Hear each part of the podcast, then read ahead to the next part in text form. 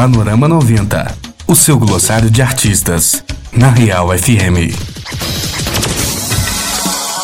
Cantor, compositor, ator, produtor cultural, jornalista, escritor e criador audiovisual. Telmo Lins é o nosso artista da semana no Panorama noventa. Panorama noventa. Apresentação: Gilson Fernandes.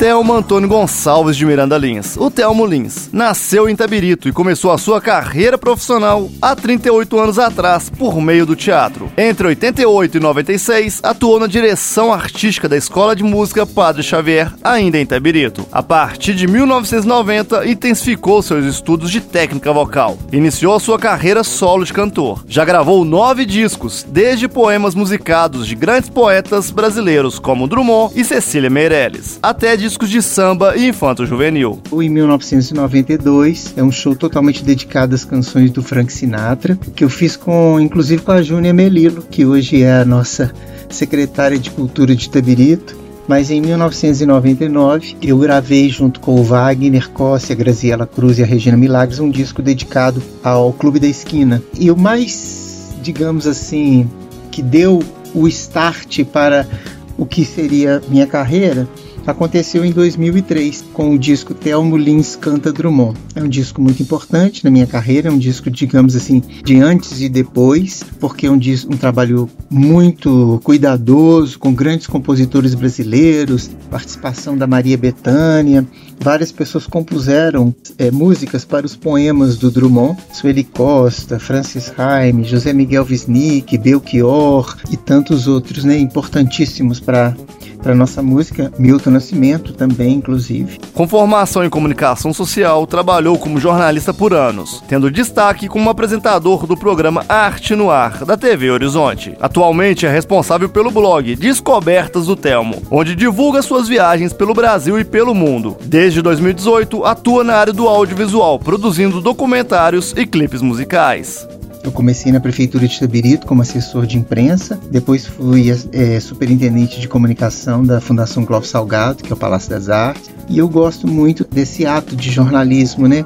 Eu escrevo os releases dos meus shows, às vezes de, de colegas, e pensando nisso também é que eu fiz um curso de audiovisual para desenvolver principalmente os clipes musicais, né? E aí eu desenvolvi isso bem, né? Já tem mais ou menos uns três anos que eu estou trabalhando nisso, e na pandemia isso foi fundamental, porque era a linguagem que eu tinha para poder passar. Eu criei as historinhas do gatinho Lulu, são livros infantis que eu leio, né? E já está no vigésimo episódio. Criei um projeto só para contar a história dos idosos de Itabirito, para eles relatarem a vida deles. E tem um projeto chamado Cinco Objetos de uma Vida, que eu entrevisto algumas pessoas mais conhecidas do público e que elas escolhem cinco objetos que foram marcantes na vida dela e conta por que que foi. E nisso a gente vai fazendo, vai ilustrando o projeto. É gestor cultural na T W Cultural e administrador do Teatro Santo Agostinho, na capital mineira, desde dois mil e nove, onde desenvolve os projetos Caixa Acústica e Tralalalaí.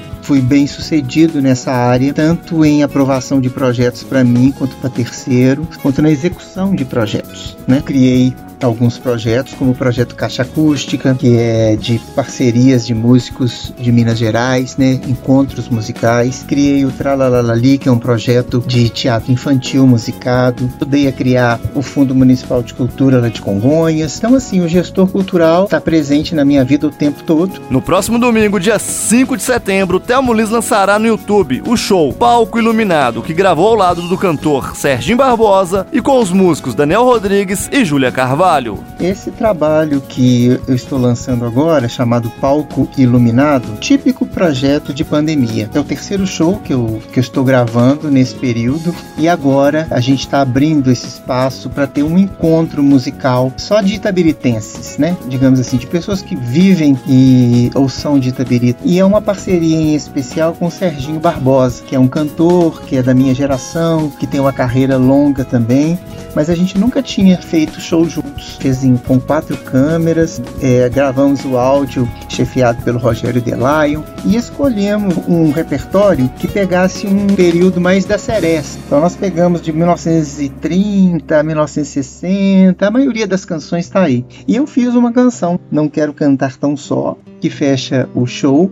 É uma canção que eu fiz especialmente para este momento, este show, o momento em que a gente está vivendo, de, da pandemia, da separação, da vontade de abraçar, né, de reencontrar os amigos. E é isso que a gente quer, seja por, pelo vídeo ou seja pessoalmente, a gente poder encontrar com o público, né, com as pessoas que gostam da gente e resgatar esse, esses momentos tão importantes. Minha vida era um palco iluminado, eu vivia vestido de dourado, palhaços das perdidas ilusões. Meu barracão no morro do Salgueiro tinha o cantar alegre de um viveiro. Foste a sonoridade que acabou.